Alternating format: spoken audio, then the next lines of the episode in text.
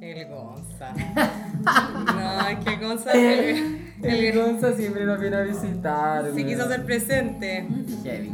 Oye, em, partiste optimista con la música, weón, Partí porque optimista con la música. el, bueno, el tema no es tanto, no es tan no es, optimista. no es tan tan. Bueno, eh, estábamos escuchando Stay Flow de Solange eh, Knowles, que es la hermana de Beyoncé, porque sí, ella tiene una hermana y su hermana es cantante. Además. Eh, para que la gente sepa, ¿ya? Eh, y que le pegó unos coscachos a Jay-Z hace poco, se filtró un video en un ascensor que se agarraron a combos porque el huevo le fue infiel y quedó la zorra.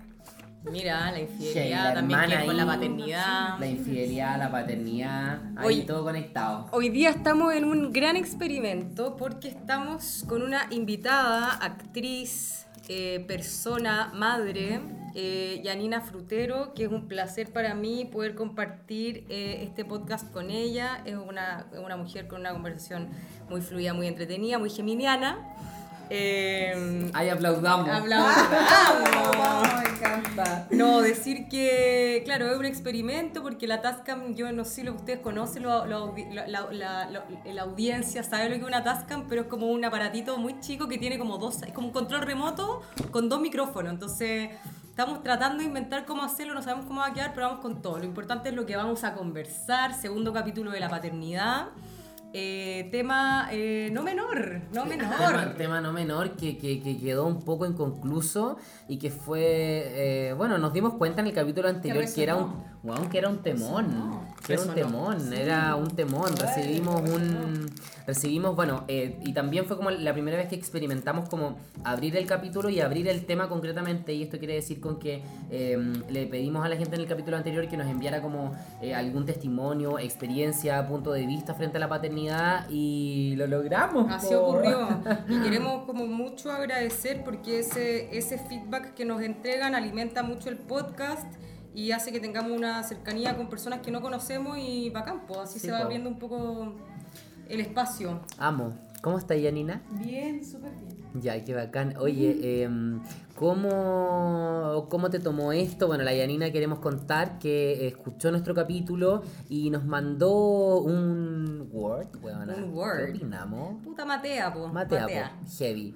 Eh, y me encanta, o sea, de eso se trata. Así que bueno, invitamos a la Yanina hoy día. eh, Yanina Frutero, eh, actriz, madre, ser humana, ya lo dijo la, la Paz. Eh, y nada, pues vamos con este experimento de este trío de hoy. Me, Me encanta. encanta. Nuestra primera invitada, amo.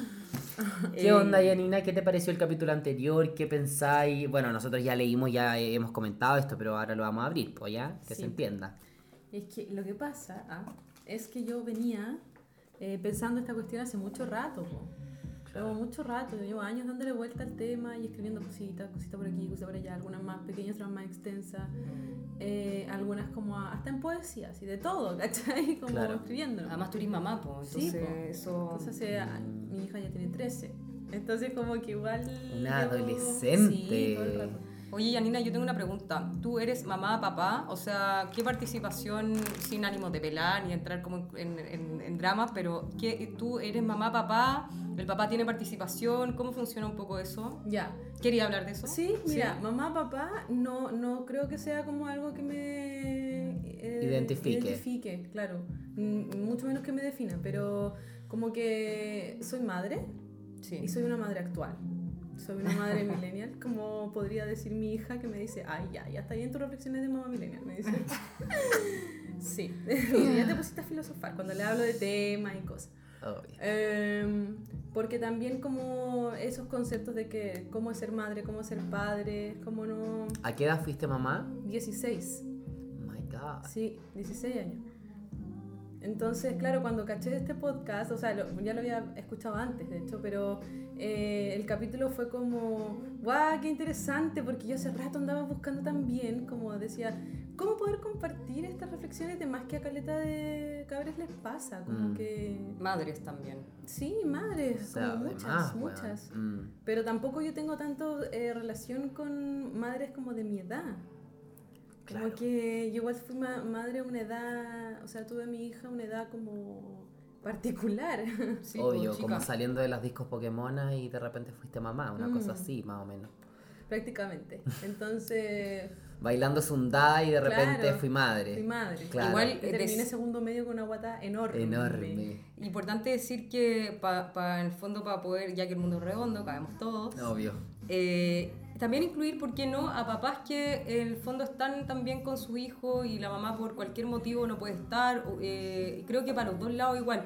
Creo igual que siempre la madre como que tiene, Tira. no sé, tira más porque yo creo que es muy fuerte. Yo no tengo idea, tú nos puedes contar, pero hay un, hay una, hay un vínculo con tener a un ser, eh, con gestar. tuyo. Claro. Eh, que yo creo que lo hace diferente porque para el hombre es a nivel de ideas, ¿cachai? Sí. No a nivel de Igual experiencia pasa como con física. las madres que adoptan y eso también yo creo que claro no gestaron pero eh, en, en ese caso en particular pero el desarrollo de la maternidad es uf, es complejo Sí, po, es- siempre es- para sí, nosotras es importante. complejo. además que no- nos han educado para ser mamás po. Obvio. hemos sido formadas para ser mamá Mm. ¿Cómo, se toma, ¿Cómo se tomó tu familia el, el, el embarazo? ¿Qué fue ese proceso para ti? Eh, a mí me apoyaron Ya. mi madre sobre todo ante obvio. todo Las madres. Claro, porque también sin una contención o sin una red de apoyo, por mínima que sea, o sea, te encargo lo más difícil aún. Obvio. Si ya, yo la otra, la otra vez me preguntaba, como, ¿realmente como el hecho negativo o lo que, el hecho juzgado, o el- el- ¿me entendís como lo, lo que está mal? Mm. ¿Es ser madre La joven? moral. O Como, yo no sé si puntualmente ser madre joven es como está mal. Mm. O sea, creo que todo el sistema alrededor está muy mal, Mm. que juzga de esa manera, entonces es más difícil aún como ser mamá Sí, joven. Entonces es como, realmente, ¿qué es lo que está malo? La forma de pensar de ustedes, Mm. como de ese resto, ¿cachai? Claro. Es o que está además- malo yo haber sido la madre como joven, independiente de que, claro, es una decisión, pues como ya... Claro, Eso ya sí. es otro tema, ¿cachai? Sí, Pero como cuando- el aborto, decís tú. Claro, pero Sí. cuando tenía un, un hijo, como que realmente... eh, ¿Qué es lo que realmente está mal? El- Mm. Todo el sistema te lo hace más difícil y te hace ver que tú estás mal. Obvio. Pero es así, efectivamente. Sí, pues la cagó. Yo creo que no, yo creo que, ¿Cachai? obvio que no. Yo- o sea, creo que al final también, para pensar, tú tenés 16 años, eh, ¿qué pasa con la educación sexual? De parte tanto de los papás como de, y también de la propia capacidad de uno decir como me cuido, porque uno también, o sea, yo hasta el día de hoy eh, juego un poco a la ruleta rusa con la weá, ¿cachai? Y He Claro. tenido suerte de no estar embarazada, suerte digamos, no porque yo crea Se que un hijo de... perfecto el suerte. ¿Me cachai? Sí, todo el rato. Eh, pero perfectamente también me podría haber pasado, ¿cachai? Y yo creo que es como entender que, no sé, llega un momento, eh, tu primera regla marca la posibilidad de la maternidad y Claro. eso es chica, 13 años, y de ahí O puede, menos. o menos, 12 o 9, no sé, ahí depende de la Sí. mujer, puede ocurrir, ¿cachai? Eh, y ahora, ¿cómo? Ahora, el tema de la formación, ¿cachai? Porque yo creo que ese es un tema súper como... Es eh, casi todo. Sí, po, es casi, es casi Sí, todo. heavy. Porque claro, tener la guagua es, es como la primera parte, gestar y todos los cambios hormonales que, su- que significa que tampoco pasemos por alto, sí, muchos Claro. cambios, pero después, ¿qué haces con ese ser? Es que yo creo que también, eh, claro, lo que tú te estás preguntando, también eh, hay una decisión constante de ser mamá. Yo creo que una constantemente está como, eh, no sé si preguntándose a un nivel consciente muchas, pero constantemente es una decisión como cotidiana que estáis tomando todo el tiempo, como de ser madre. Bueno, la Yanina nos compartió este, mm, después de haber escuchado el podcast, nos compartió un documento eh, muy bonito también eh, y muy abierto y muy rajado, como nos gusta a nosotros en este podcast, rajarnos, eh, sobre la maternidad y sobre entender al hijo, hija, hije como otro, como un individuo. eh, eh, aparte de nosotros y lograr como un poco ese desapego y acompañar la formación eh, y, y cómo es ese proceso, cómo ha sido para ti ese proceso, porque yo creo que eso es muy importante, es como primero bajo el paradigma de decir yo no soy dueño de este ser, ni este ser es dueño mío, Claro. eh, generamos una distancia O sea, eso es lo que yo planteo, como Sí. la idea de, de que ese ser es un, in- un individuo que, que va a formarse, que va a conformarse solito, como independiente a... a A lo que uno le pueda entregar. o sea, sí, eso es fundamental. Como a eso es lo que voy yo con el tema de la guía, como intentar ser, yo, yo al menos personalmente pienso que es positivo y, y por eso lo hago. Eh, creo que ser guía de las niñas es como otra otro punto de vista de cómo pararte frente a una maternidad, a la idea de la maternidad o la paternidad. Como, Facilitador. eh, sí, un facilitador, como mira, te muestro un poco el mundo que yo conozco y esto, son, lo- esto es lo que de pronto Obvio. me atemoriza y, y me gustaría que te cuidaras porque conozco más el mundo que tú. Pero es como la experiencia es tuya y la decisión es tuya. Entonces Obvio. estar como conversando constantemente Sí, pues esta es como mi con versión. hijas es como, es fundamental. Más que el, no tú cállate que estamos hablando de adultos. Mm, No, ¿qué estás haciendo acá? No estamos puro adultos. Váyase a su pieza. Sí. ¿Cachai? Y hoy día es como computador, tele, celular, su pieza, computador, tele, celular, ¿cachai? Claro. Entonces es como... sí, po. ¿A quién se lo estáis dejando también cuando le decís váyase? Y, y, y en el fondo como... de- bueno, de- dentro de este texto que nos compartió la, la Yanina, yo... em, A mí se me, se me pone la rama. Yo- Yo, yo- me resulta fácil eso a mí. ¿ah? No, no, nosotros, somos también, o sea, que nos Sí, dijiste, de bueno, la- pero de la- de- de- del mismo hoy día yo estoy cumpliendo el rol como ahí volver, Eso, volver. ¿cachai? Sí, te veo con bueno, de, todo, de, de lo que... Le sacó la de lo libreta y que- me mató. Sí, Sí. ¿cachaste? No es que eso había que hacer, po. Oye, Oficio, pues hija, y- eso es lo que yo digo. Y- Oficio. igual una cosa que a, a partir de lo que dice la Yanina y tú rápidamente llama al tronco del asunto, pero qué importante lo que tú decís de cuando en el fondo están hablando los adultos, a mí se me viene un recuerdo al tiro que mi- en, la, en mi- en la casa de mi abuela, que nosotros íbamos todos los domingos a la casa de mi abuela, cuando los grandes querían hablar de temas eh, que no podían ser oídos o supuestamente comprendidos por los hijos, que yo entiendo, quizá hay temas que son medio delicados, etcétera, Claro. pero la manera como de segregar, eh, yo creo que afectando y pe- pensándolo astrológicamente, casa 5, Leo, autoexpresión eh, y como censurarme con- constantemente porque parece que soy niño y no tengo espacio en el mundo para poder expresarme. Y si te vas más atrás, Mm. a un, a, un, a un nivel de que nosotros ya la conciencia no nos alcanza porque ya somos humanos, pero si te vas más atrás, cuando éramos más, más pequeños, como que estaba hablando muy fuerte, no se habla tan fuerte. Obvio. Estabais gritando, no grite. ¿Por qué no, Obvio. gri ¿Por qué no gritar si se está conociendo sus sonidos en sus distintas expresiones? Es como Claro. Obvio. hasta con esas cositas. Sí, o el mismo como, bájate de ahí que te vas a caer. Obvio. ¿Te vas a caer?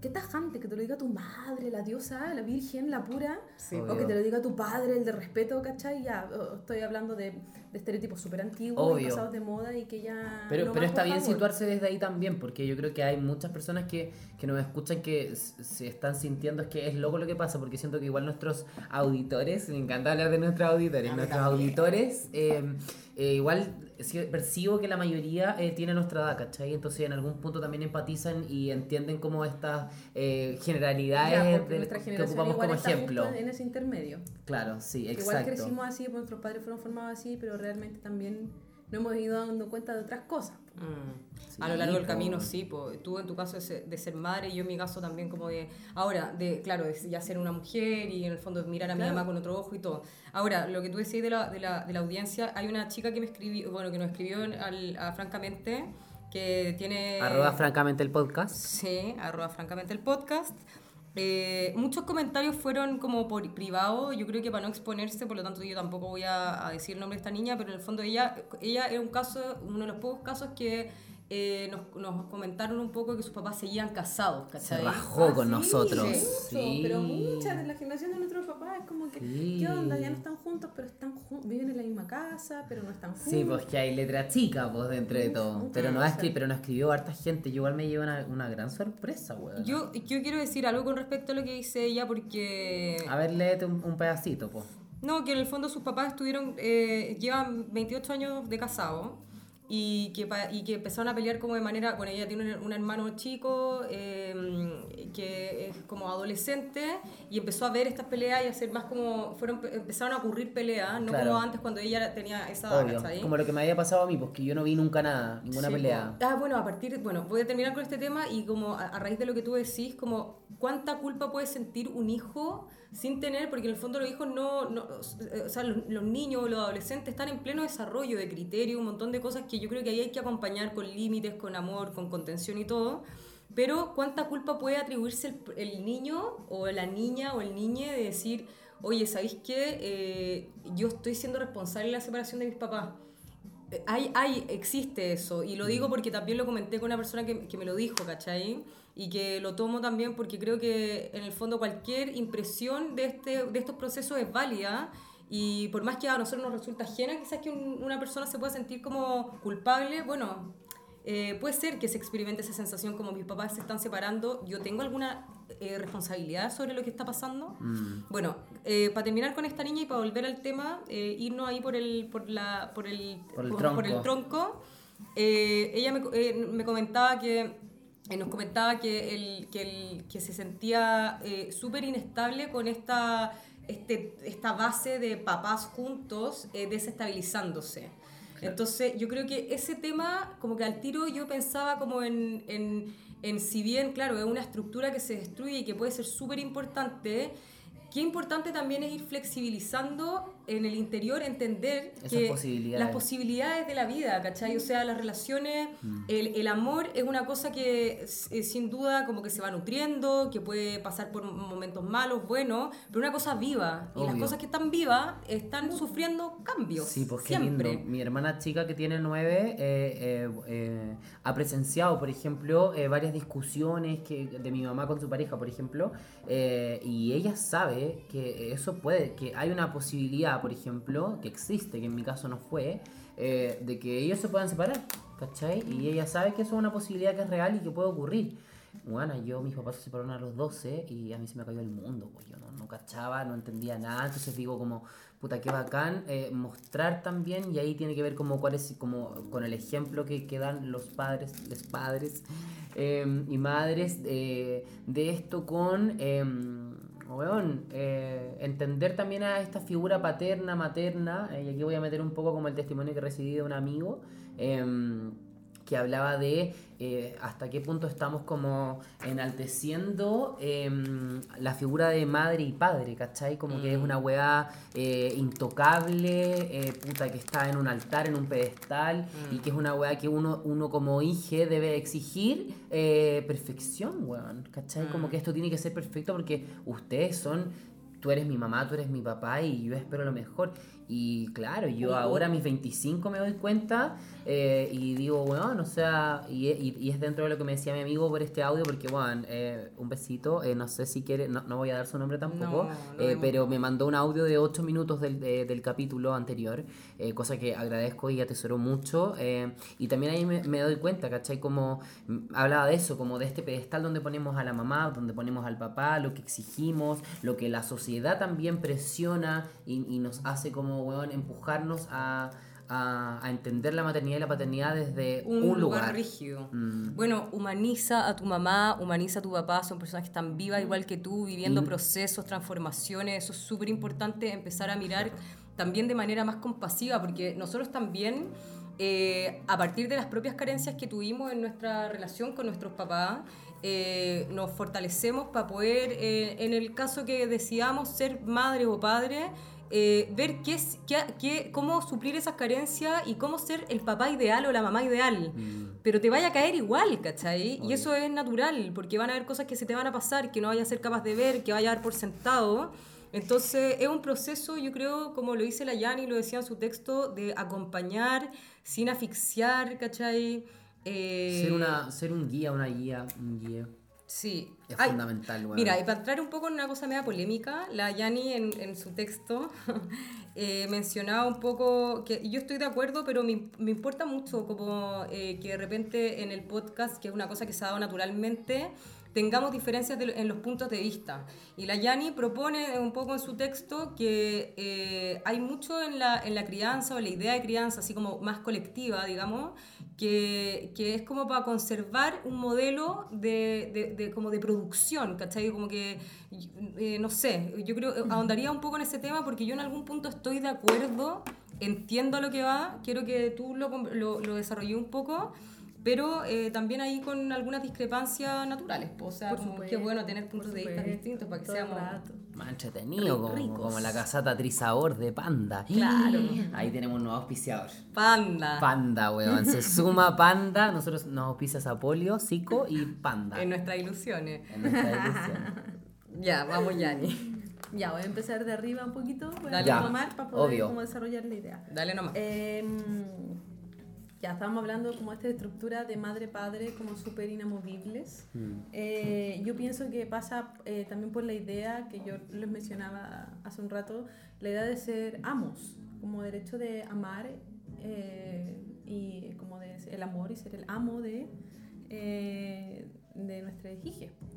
Eh, hay un texto que se llama Luditas Sexuales, que está ¿Ludita? buenísimo. Bu- Luditas, Luditas Sexuales. sexuales, Sí, ¿ya? tiene una bajada un poco larga que no la recuerdo bien, entonces no quiero embarrarla, pero eh, también po- podemos- después te puedo mandar como el link, no sé, algo. Obvio, lo compartimos, Ya. me encanta. Eh, y que habla de esto, pues de la idea del amor y ser amos. Entonces, como siento que también eh, la, la idea que tenemos de ser eh, padres, padre y madre, es que eh, es precisamente generar esta imagen rígida, eh, poderosa, que toma las decisiones, que pasa a ser el amo de sus hijos. Es como realmente tú haces lo que yo digo porque yo lo digo, porque yo sé que es lo mejor para ti, entonces como yo lo sé y nadie se puede meter en mi educación, en mi crianza contigo, eh, entonces yo tomo la decisión como un poder absoluto y totalitario, Mm, pensando que estoy haciendo lo mejor para eh, mis hijos. mm. Pero realmente eso genera una estructura difícil de, de permear para los niños. Entonces como entre Muy que el temor, entre que la culpa, entre que debo obedecer y entre que está la iglesia metida entre medio en muchos casos, Ay, como buena. que obedece a tus padres y todas esas cosas.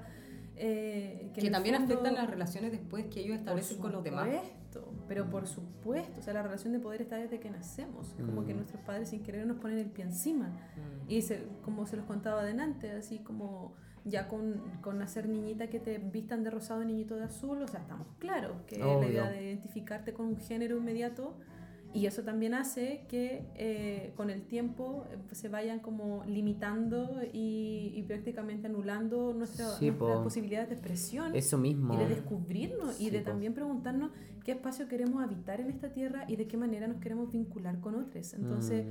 es muy fuerte y muy violento y se genera todo este sistema a nivel más bien inconsciente, yo pienso. Personalmente creo que eh, hay todo un sistema Mm. detrás. Sí. Claro, eso. Ahí me, Ahí me guiña el van, ojo digamos, la, al sistema. la chiquilla. Sí, pues porque hay todo un sistema de formación que nos ha dicho, eh, nos ha educado, entre comillas, de cómo tenemos que ser padres y madres. Hay formas de hacerlo. Y hoy día la forma es que les cuento chiquillas. No se O sea, sostiene. Y para nosotras, la damisela, ponte tú que hoy día ser madre en el 2020 es como que, obvio que tenéis que ser muy buena mamá, tenéis que cumplir con las labores de la casa y tienes que trabajar porque generalmente somos madres solas. Y si no estás sola, igual no alcanza, entonces hay que trabajar. Y además, idealmente estudias una carrera universitaria, porque ¿qué futuro le vaya a dar a tu hijo? Entonces, la carga es así gigantísima. Gigantesca, Gigan- weona. gigantesca y, a- y al mismo tiempo es como ser el ejemplo. Mm. Y si estáis sola, cagaste, eres el No, ejemplo es, absoluto. igual esa concepción que decís tú, como de ser el ejemplo, me cago. O sea, Pero ahí caché que está la rigidez. por eso, de po, la obvio, todo el rato, po. como, Entonces ahí, no. ahí generáis un sistema generáis un sistema de familia, de, de, de- como de una idea de Mm. familia que finalmente busca cuando tú te, te vas para atrás y miráis así como muchas otras familias, te das cuenta que busca generar unos núcleos como únicos que se protejan solo entre ellos y bueno, si me tengo que cagar al de al lado porque le tengo que dar alimento a mi familia, a mi hijo, yo lo voy a hacer y aunque lo tenga que matar, yo lo voy a matar porque primero mi familia, es como el patriotismo. Mm. ¿Me entienden? Entonces tiene una, Estoy hay una, de acuerdo con una eso. idea que, te, Sí, que, que te- que no te deja mirar el... Entra a jugar también de, de, de, de- como lateralmente, paralelamente la hegemonía dentro de eso también. Y yo me pregunto por qué. Mm. Me pregunto para qué están gener- se, se está generando este sistema. ¿Es orgánico en nosotros? O sea, ¿es parte de? ¿O realmente hay como una estructura que hace y nos forma de esta manera? ¿Para qué? Para generar este tipo de seres que finalmente después, ¿qué es lo que tienen que hacer? Cumplir con el mismo patrón que impone el sistema. Crecer, estudiar, terminar tu estudio y luego una carrera universitaria idealmente, lo mejor que podrías hacer, si no, vaya, vaya a ser como peón toda la vida y todos esos términos despectivos. Entonces, ¿qué estamos generando? Como yo, yo me preguntaba en, en el texto también, como yo no, no me interesa generar hijes para, un, para que sean eh, un engranaje del sistema. Mm. No me interesa. Desde el Y- sistema impuesto, porque van a ser un engranaje igual. Exacto, Mm. Exacto, desde Sí, el claro. sistema impuesto. Entonces, Mm. como eh, es Sí. importante cuestionarse constantemente. Me Ahora, igual eh, es su- a mí lo que me, me llega conversando de esto, de lo que dice la Yanina, es que, tranqui, que acá tenemos una, bueno, ustedes saben, esta, esta ¿Para artesanía. qué vamos a contar si siempre la artesanía Sí, está la ahí artesanía. pulsando en este ¿Está en podcast? No, pero podemos compartir. Hoy día la Tascam está arriba de una tinaja preciosa. Preciosa. Mira, yo quiero decir eh, que con respecto a lo que dice la Yani, eh, qué loco también pensar en la paternidad y en la maternidad en un momento en donde las estructuras están en crisis. Eh, no podemos olvidar que, bueno, Saturno ya no está sobre Capricornio, pero Plutón, o sea, igual me gusta como de repente meter un poco la astrología. Eh, Plutón y Saturno estuvieron en una larga temporada en Capricornio poniendo, eh, interpelando la estructura. Ujú. Eh, eh, y ahora viene Venus retrógrado, me muero. Sí, ahora, Qué lindo. pero, pero eh, es, es como otro tema, va a hablar como de, así como a grandes rasgos, se cae en paradigmas. Y si se caen paradigmas estructurales que nos sostienen como sociedad, pues que queda también, o sea, para la paternidad y la maternidad. Todo cuando la estructura se mueve, empieza a movilizarse todo lo que hay sobre ella y todas las ideas que hay sobre la estructura. Entonces, eh, hay que repensar, yo creo que de una manera eh, muy visionaria, eh, con mucha energía, ahí cada uno en su, en su don, en lo que trae para compartir al mundo, eh, podrá compartirlo, pero creo que es súper importante pensar que mm, considerar para este tema también que las estructuras están en conflicto y que hoy día nos estamos eh, también eh, enfrentando a un nuevo escenario donde yo creo que, no sé, esto no está pasando ahora mismo, pero yo creo que los oficios van a volver en gloria y majestad, Sí, ¿cachai? Eh, Porque también cuando tú hablabas del qué futuro le voy a dar a mis hijos, ¿qué entendemos por un buen porvenir, ¿cachai? Claro. Eh, a- por lo menos, no sé, yo voy a compartir algo un poco íntimo igual, pero en algún momento, eh, cuando yo salí de la escuela de teatro, dije como, yo tengo que ser actriz, y tengo que ser actriz y trabajar en cosas la raja, y en weas taquilla, y en weas que tengan sentido, y que Éxito. sean potentes, y el éxito. Obvio. Y si bien yo siempre he sido muy crítica, y nunca quise estar en una cosa como... En una en Capri, pues, mi amor. eh, vulgar, ¿cachai? O en una cosa así, pues, obvio. Eh, pero más allá de, de generar cosas, quería generar cosas con sentido, porque yo también soy sol sagitario. Entonces, el sentido para mí está muy cruzado en todas las cosas que yo hago, ¿cachai? Pero eh, lo que quiero decir es que, mm, es que creo que eh, como está cambiando todo, también estamos cambiando, en, en, por supuesto, en la manera de, de ser papá o ser mamá, eh, independiente si, te, si te separáis, como formar equipo y acompañar el crecimiento de un individuo libre, ¿cachai? Eh, volver a los oficios, volver Y a... cuestionarnos todo, todo Mm. lo que nos han enseñado, estar poniéndonos en conflicto constantemente, yo creo que nos hace ver y ampliar nuestro, nuestra forma de ver el mundo y la Mm. educación y a los hijos, como realmente creo que es muy importante poner en conflicto lo que uno pensaba que era, Sí, porque weón. nos enseñan estructuras que son como eternas. Eso Claro. es Como que no, fundamental. ay, Mm. hija, el mundo no se, cuando yo era chica, el mundo se acaba, no, no se acaba nunca, mira, lo- ni los hijos de tu hijo de tu hijo van a poder ver el fin del mundo. Y es como, hoy Y, día, weón, es como, Francamente, una de las razones por las que no tendría Mamá, un hijo sería me porque. mentiste. Ah, me Me siento mentiste. estafada. Weón, lo mismo, como ¿En yo. serio no te diste cuenta? juro que Nadie hoy- lo vio, así. Weón, hoy día es una. Es, esa es una de las razones que digo, como, bueno, ¿por qué si esta weá se va a acabar? Como, ¿para qué? Onda, yo creo que yo. Espero que no tengamos 80 y estemos como tercera y cuarta guerra mundial por el agua, weón, ¿cachai? Como. Quizás estoy exagerando ya, No pero, pero me sé, gusta, pero, pero- quizás, pero también no, Sí. ¿cachai? Digo, a lo mejor no, weón. Y no solo preguntárselo, porque también es como hay momentos, hay puntos que están súper estudiados, que vienen una cantidad de científicos impresionante a decirnos como, hey, Esto no da abasto. Necesitamos cambiar eh, como el giro del Paradigma. planeta, ya basta, El porque estamos destruyendo weón. todo. Entonces, como... Obvio. Por eso Y también... eso también va a Dale. nosotros. Sí. Mm. Va, al, va pa- nos permea también Sí. y nos empezamos a preguntar en, en otro tipo de, de, de cosas. Sí. Mira, a- yo, yo quiero mencionar una cosa para terminar la idea que, que me perdí, para variar, les pido perdón, eh, por favor entiendan esta cabecita dispersa, pero Eh, Tres cabezas de dispersión.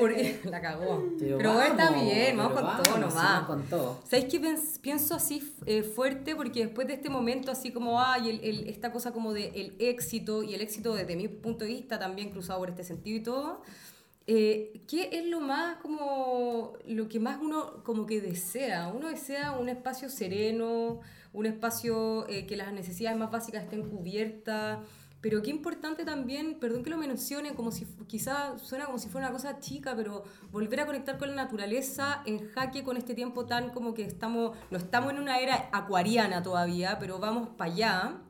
Eh, probablemente no la vamos a ir, pero para allá vamos, ¿cachai? Y eso tiene mucho que ver con la información, con la tecnología, ¿cachai? Entonces, el buen uso de tú, que esto puede ser un tema para otro podcast, ¿cachai? Las redes sociales, cómo yo me comporto con, con, con todo este otro mundo y cómo también integro el mundo, eh, el mundo vegetal, weón, las plantas, todo el poder que hay ahí, todos los, todo, el, todo, el, todo el conocimiento, la sabiduría que hay en las cosas que no están intervenidas por el hombre y que son nomás, Sí, ¿cachai? bueno, yo creo que en un futuro la gente va a tener, eh, todos vamos a tener que tener un huerto en la casa. Ideal, pues imagínate. Igual hay gente que ya lo está haciendo. Sí. Obvio. Bueno, Sí, yo hago sí. huerto, por decir ir más lejos. Claro. Arroba casa choyun, chicos. Claro, arroba la herboristería. También. Sí, sí. Pero... No, qué, qué, qué buen tema. Igual yo, de lo que dijiste, perdóname, Yani, eh, de poner en conflicto como la experiencia y los aprendizajes con el fin como de construirse, weón. Y yo creo que, por ejemplo, hoy día para la generación de nuestros papás, abuelas, abuelos, eh, es lo más difícil. Ah, Yo creo que ahí está, hay, yo hay un gran desafío. también, al momento que cuando tienes hijos. Obvio, po, obvio, sí, yo, que- claro, yo ponte tú que no soy padre, weón, Es que igual tú lo hacís.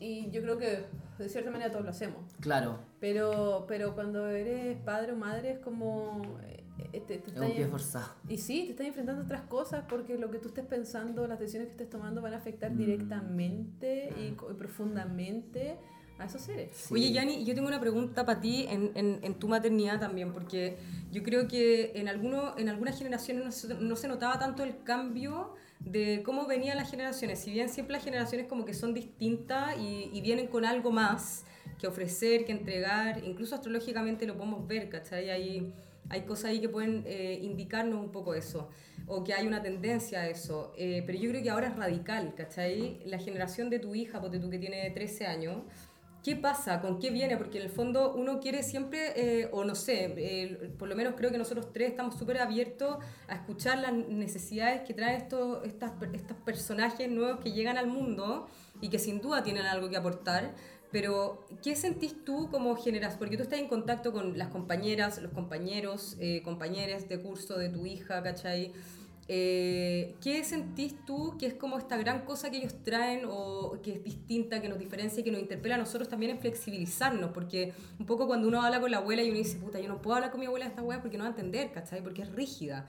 ¿Cómo también nosotros no volvernos rígidos, ¿cachai? Y estar como a la escucha de eso que viene ahora, que, que emerge. Sí, weón. Ya, yo les voy a poner un ejemplo Dale, que dale. creo que puede ex- como explicar lo que yo he podido percibir nomás desde mi punto de vista de estas como nuevas generaciones. Dale. Que amo porque realmente, claro, tú decís, todas tienen algo nuevo que aportar y es real, es súper real. Mm. Ya, me voy a ir por las ramas. No, no, por favor, vuelve. Dale, dos- Yani, dos dale. puntos, dos vamos, puntos. vamos. Punto uno, eh, algo, una, una anécdota X, es que eh, hace tiempo atrás estaba investigando sobre millennial, centennial, generación Z, toda- todas esas, esas divisiones. Perfecto. ¿Ya? Y, Esos eh, intentos de poner en palabras. Claro, entonces- claro, una generación. Sí. Y me di cuenta que la generación de mi hija en ese momento no tenía nombre todavía. Ya. ¿Por qué?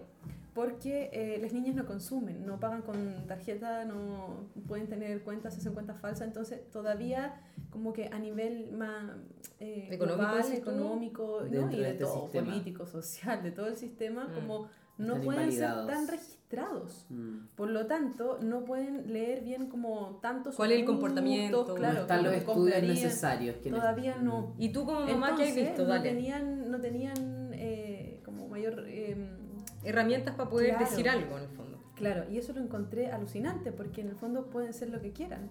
Es como todavía no están, bueno, siempre lo pueden ser, pero todavía no están como catalogados, por decirlo así. Mm. Ya, y el ejemplo que les iba a poner era que eh, hace poco estuve con la hija de mi mejor amiga, Ya. con sus dos hijas. Una tiene 8 y la otra tiene eh, 12. Me Ya. encanta, mandémosle un saludo. Sí, ¿Cómo se llama? Exquisitas. No, no, no, ahí. Ah, Ahí ya, un besito. Me encanta. Las amo mucho. Y eh, la mayor. Ahí nomás me encantó. Me encantó. Sí. Eh, harto carácter acá en este podcast. Me gusta, me gusta. Ahí nomás, ahí nomás. Amo. Sí, pues no, si yo que patúa, pues bueno, yo no quise decir el nombre de mi amigo. No, y yo pero- pidiendo los nombres, Sí, que pues, patúa. Vamos. Entonces me decía, no tía, si yo he peleado por usted. Y yo. ¿cómo has peleado por mí? Me, la- me encanta. ¿La de 8 o la de 12? La de 12 me decía. Yo he peleado por usted porque a mi Lela, que bueno, ya no le puedo decir Lela porque se enteró que le dice Lela a la lesbiana, entonces le molesta que le digan Lela. A mi abuela, ya, partió así. ¿Ya? Estábamos en la mesa un día comiendo para unas vacaciones y me dice como, ay, no me digas Lela porque es lesbiana y no sé qué. Y ella le dijo, bueno, ¿y cuál es el problema con ser lesbiana? Yo tengo una tía que amo mucho y es lesbiana y no pasa nada. Como... Refiriéndose dice- a ti. Sí, y ella le dice, ya, eh, no me hables de estas cosas, eh, si no te vas para tu pieza y no sé qué, porque me siento que me está faltando el respeto. Se para de la mesa y cuando se va, le dice, Lela, igual, yo creo que cuando grande voy a ser lesbiana. Y se va. Para picarla. Pero qué onda. ¿Qué estás diciendo que vienen generaciones homosexuales en patota? No, ¿sabes Ah, qué creo? ¿Qué?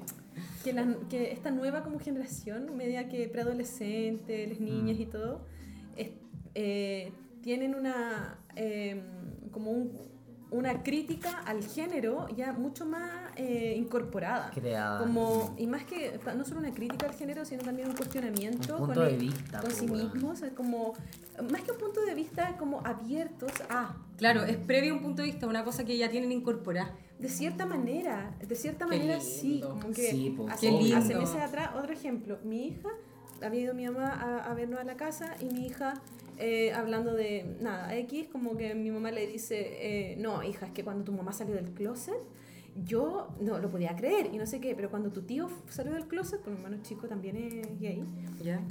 ¡Ah!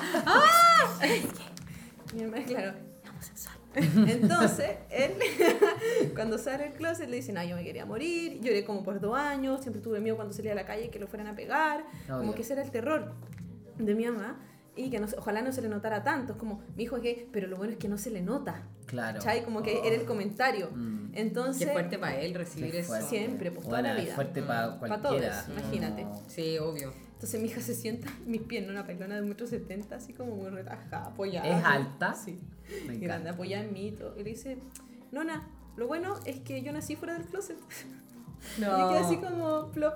Sí, Concha me encanta, porque es un, que siento que es un ejemplo como que también eh, te viene a mostrar que mm, no, adentro de qué estoy, como Mm. adentro de qué me pusieron. No, No, po. no, y lo, y lo digo y pienso otras cosas. Pero tengo una pregunta, porque lo que sí me, me lleva a un lugar como que lo quiero generalizar. ¿Se referirá como yo no tengo que, o sea, yo salí fuera del closet porque yo tengo la libertad, ya no estoy como en esta necesidad de salir?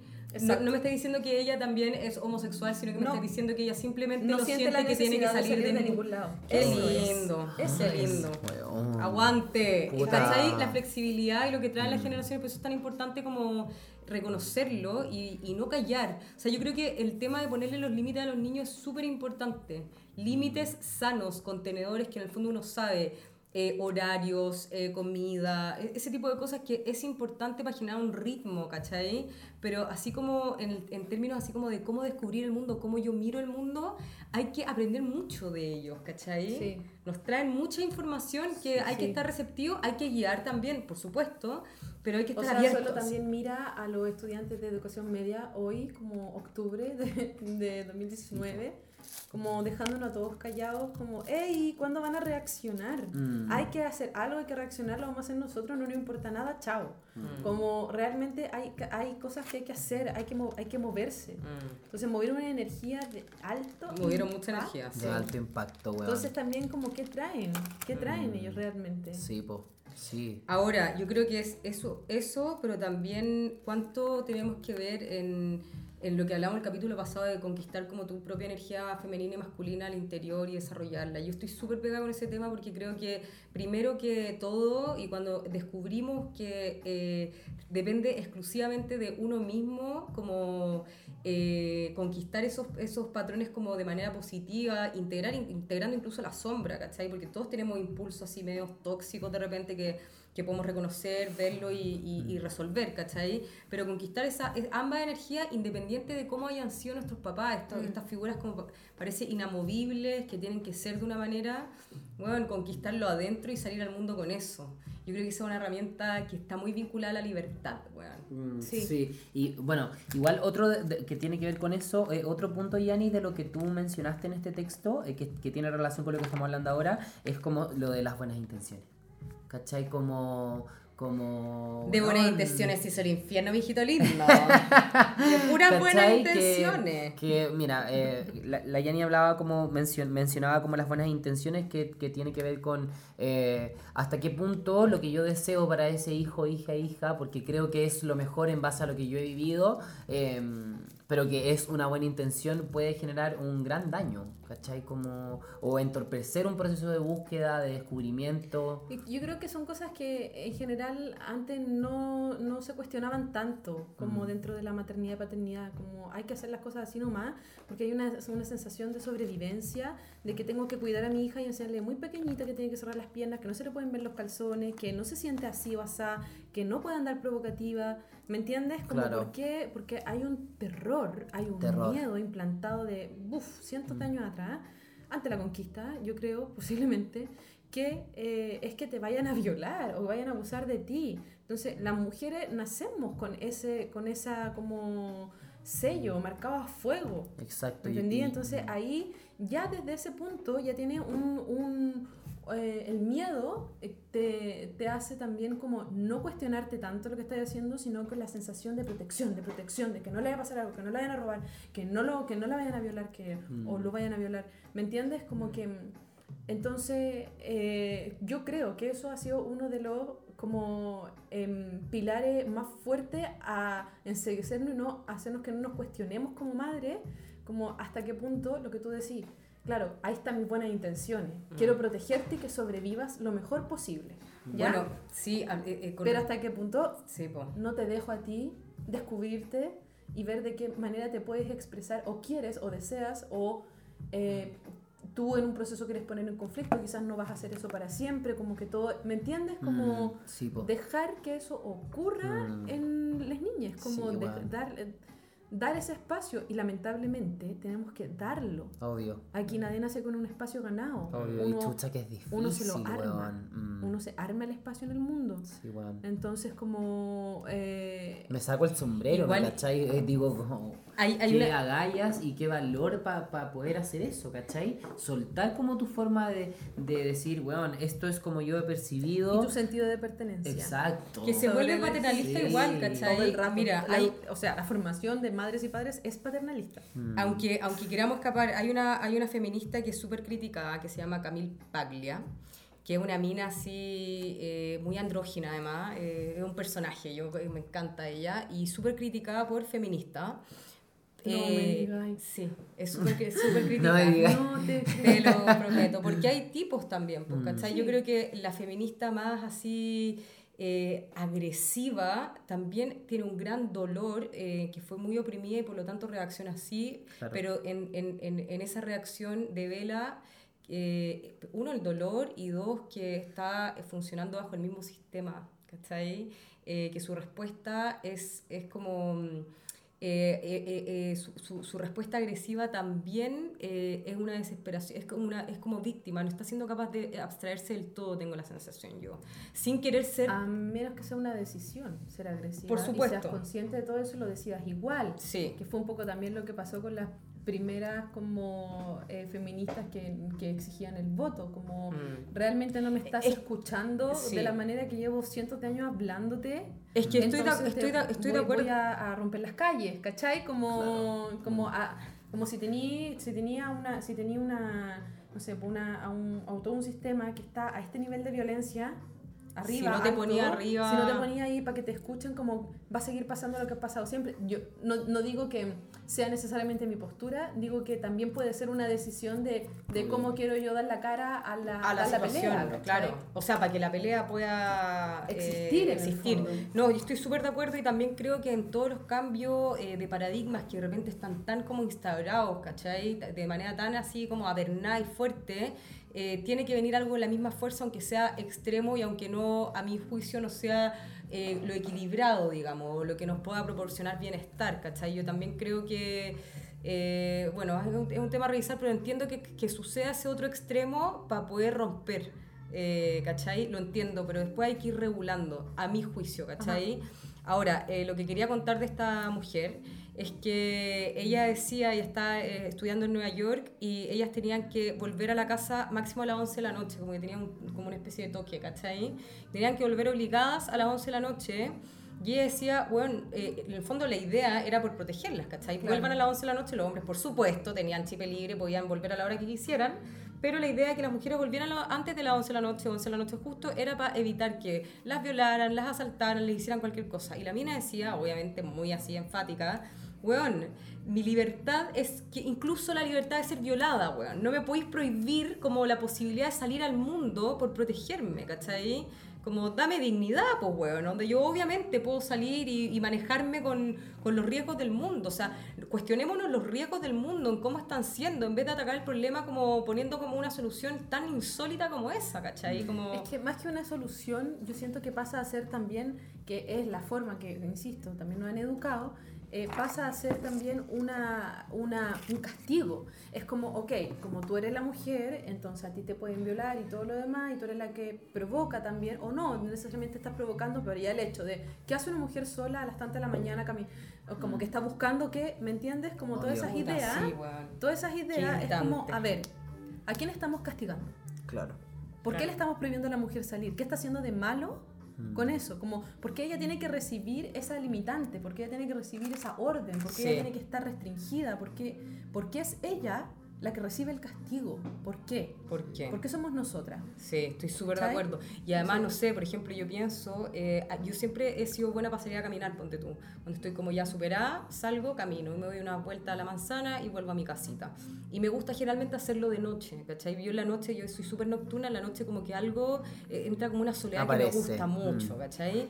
Y bueno, salgo y, y siempre tengo ese miedo de decir, puta, me puede pasar algo, yo me expongo igual, ¿cachai? Porque en el fondo yo no voy a entrar en la dinámica como de quedarme en mi casa por el miedo a salir, ¿cachai? Espero que nunca me pase algo, pero tenéis toda la razón, porque somos nosotras las que estamos obligadas. Ahora, ella Entonces, fue... le estáis dando solución al problema. Ella No, da otro pues- punto de vista que está súper bueno. Ella es muy categórica también y yo ¿Cachai? creo que escandaliza mucho, así como, bueno, dame la posibilidad de ser violada si es que tiene que pasar, ¿cachai? Entonces ahí es como eh, heavy, ¿cachai? Pero le encuentro toda la razón, pues, weón. O sea, Sí, pucha, la libertad eh, es el, valor máximo, Obvio ¿cachai? que sí, a mí me pasa algo similar también, o sea, yo como al pertenecer como a las minorías sexuales de este país, también... eh, ¿Somos minoría? eh, Ustedes todos son minorías. No yo te creo, yo creo que no. Ay, tú decís que no, bueno, ya, pero No, se supone, digo eso- como, bueno, me encanta que Ah, seamos estamos más hablando de la siempre. minoría, no, Sí, ya. Nadie, claro. nadie es 100% una cosa. Obvio, no, po, pues pero una versatilidad al- a, lo que voy es que eh, dentro, eh, dentro de- eh, al estar dentro como de esta categoría, que esperemos se acabe lo más luego posible, eh, con esta generación que viene